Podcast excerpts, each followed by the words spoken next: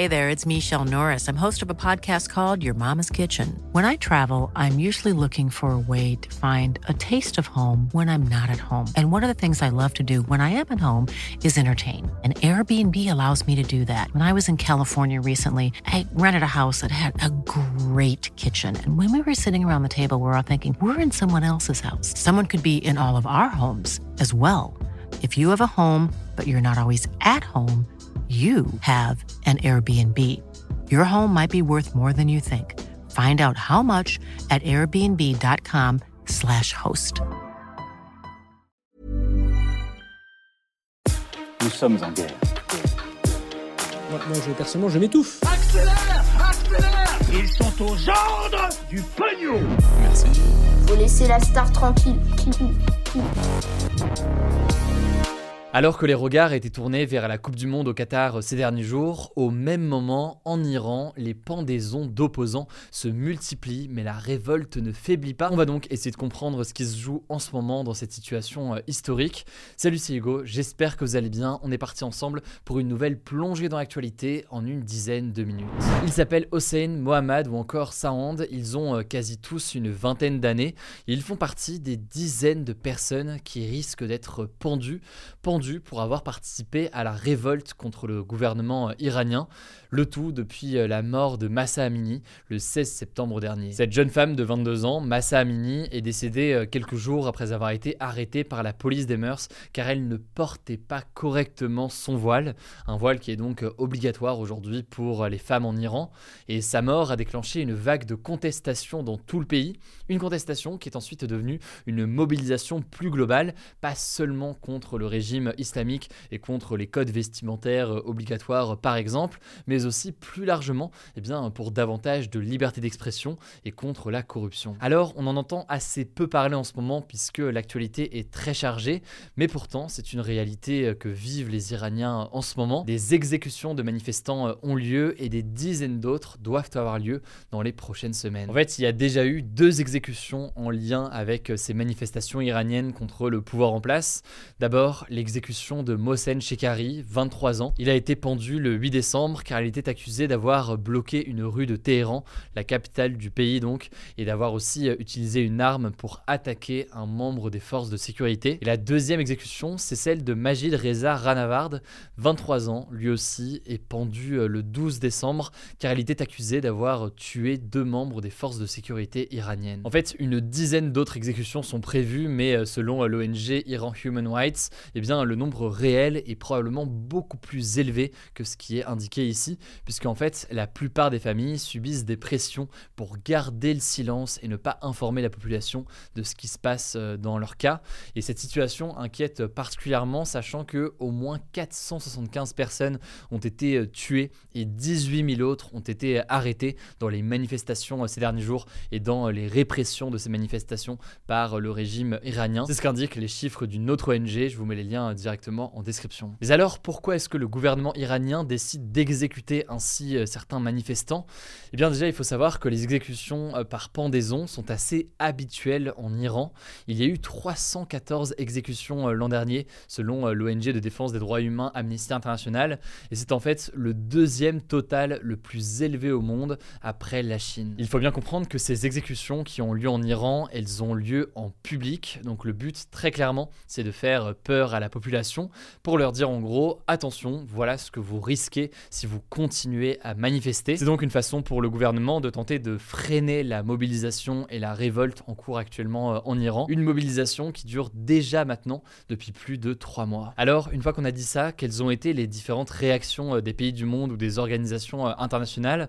Eh bien, l'Union européenne ou encore l'Organisation des Nations Unies ont condamné l'exécution de Mohsen Shekari et le Canada et la Grande-Bretagne ont imposé euh, des sanctions à des personnalités euh, iraniennes après euh, cette pendaison. Par ailleurs, de son côté, l'Organisation des Nations Unies a expulsé mercredi dernier l'Iran d'une commission au sein de l'ONU destinée aux droits des femmes. Et pour plusieurs observateurs, eh bien, cette réaction n'est pas suffisante pour éviter que le régime islamique iranien ne s'en prenne ainsi aux manifestants. En fait, selon le directeur de l'ONG Iran Human Rights, la réponse internationale doit être, je cite, plus forte que jamais. La rupture des relations relations diplomatiques est proposée par certaines ONG, tandis que d'autres proposent d'expulser des diplomates iraniens des différentes capitales européennes. Deux, trois éléments de contexte peut-être pour terminer et bien avoir tous les éléments en tête. D'abord, première chose, la République islamique d'Iran, c'est son nom officiel, eh bien, réprime très fortement la liberté d'expression dans le pays, ce qui fait aussi qu'on a peu d'informations sur place. En fait, il y a peu de journalistes internationaux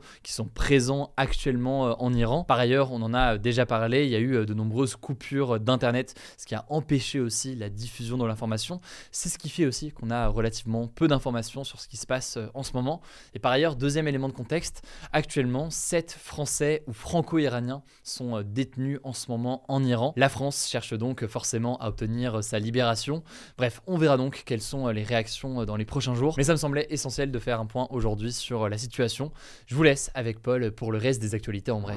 Merci Hugo, salut à tous. On commence avec cette première info qui était très attendue aux États-Unis. La commission d'enquête parlementaire a rendu ses conclusions sur le rôle de l'ancien président américain Donald Trump dans l'assaut du Capitole à Washington par certains de ses partisans le 6 janvier 2021. Cette commission, elle était composée de neuf élus démocrates et républicains et elle avait été mise en place en fait pour faire la lumière sur ce qui s'était passé en interrogeant notamment des proches et des conseillers de Donald Trump. Et eh bien résultat, donc, la commission estime que Donald Trump a une très grande responsabilité dans les débordements et qu'il doit être poursuivi en justice pour quatre motifs précisément appel à l'insurrection, entrave à la certification des résultats de la présidentielle, complot à l'égard de l'État américain et enfin fausse déclaration. Désormais, c'est le ministère américain de la Justice qui va décider s'il va y avoir ou non des poursuites judiciaires. De son côté, Donald Trump a dénoncé, je cite, des poursuites bidons et il continue de dénoncer, comme depuis le début de cette procédure en fait, une manœuvre pour l'empêcher de se présenter à la présidentielle de 2024. Deuxième info, c'est une assez grosse info en Europe.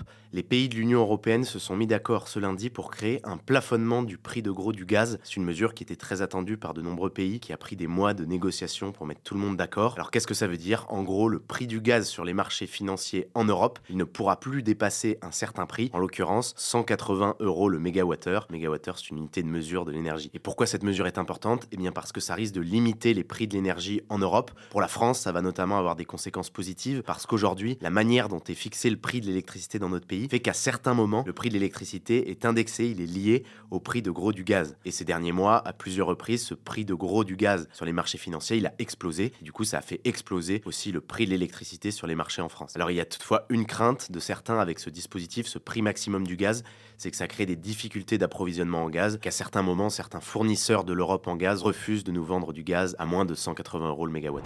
Troisième info, le président russe Vladimir Poutine s'est rendu ce lundi en Biélorussie pour rendre visite à son allié, le président biélorusse Alexandre Loukachenko, une première depuis 2019. Et cette visite a été observée avec beaucoup d'inquiétude en Ukraine, parce que l'Ukraine craint en effet que la Biélorussie n'entre en guerre au nord-ouest de l'Ukraine pour aider la Russie, alors que la Russie fait face actuellement à des difficultés militaires. Mais de son côté, la Russie dit que c'est pas envisagé, qu'elle n'envisage pas non plus d'absorber la Biélorussie, et qu'avec cette visite, il s'agissait simplement de renforcer des coopérations entre la Russie et la Biélorussie, avec notamment des livraisons d'armes mutuelles. Quatrième info, l'actrice américaine Amber Heard renonce finalement à faire appel de sa condamnation dans le cadre du procès contre son ex-mari, l'acteur Johnny Depp. On vous avait pourtant dit il y a deux semaines qu'elle allait faire appel de sa condamnation, mais en fait, il y a eu un accord après des négociations avec un juge. Amber Heard a accepté de verser à Johnny Depp un million de de dommages et intérêts, une somme qui est bien en dessous des 10 millions de dollars qu'elle devait lui verser initialement. Pour rappel, tous les deux s'accusaient mutuellement de diffamation et Johnny Depp avait lui aussi été condamné à verser 2 millions de dollars à Amber Heard. Et avec cet accord, c'est donc la fin de cet immense feuilleton judiciaire énormément médiatisé.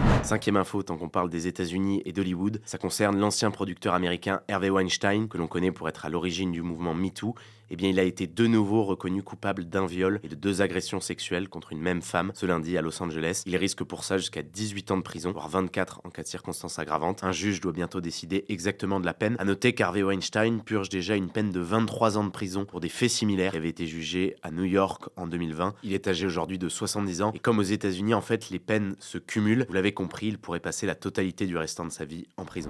Une sixième actu plus légère, même si peut-être un peu douloureuse pour ceux qui sont encore sous le coup la défaite des Bleus dimanche face à l'Argentine. Le footballeur argentin Lionel Messi a battu le record du post Instagram le plus liké de tous les temps, avec une photo de lui soulevant la Coupe du Monde dimanche soir au Qatar. Sa photo compte actuellement plus de 61 millions de likes au moment où on enregistre ses actus. Le précédent record, vous vous en souvenez peut-être, c'était cette photo d'un simple œuf avec plus de 56 millions de likes. Elle avait été publiée en janvier 2019 de manière anonyme par un Britannique, avec le seul but de battre le record du monde de likes.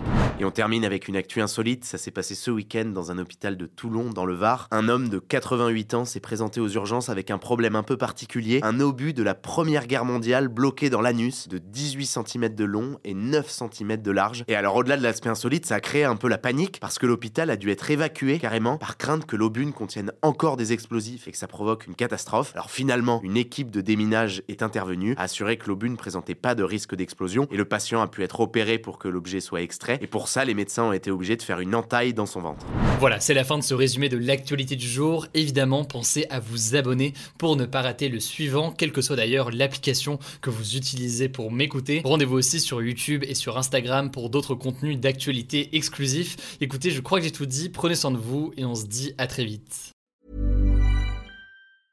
Mom deserves the best, and there's no better place to shop for Mother's Day than Whole Foods Market. They're your destination for unbeatable savings, from premium gifts to show-stopping flowers and irresistible desserts. Start by saving 33% with Prime on all body care and candles. Then get a 15-stem bunch of tulips for just $9.99 each with Prime. Round out Mom's menu with festive rosé, irresistible berry chantilly cake, and more special treats. Come celebrate Mother's Day at Whole Foods Market.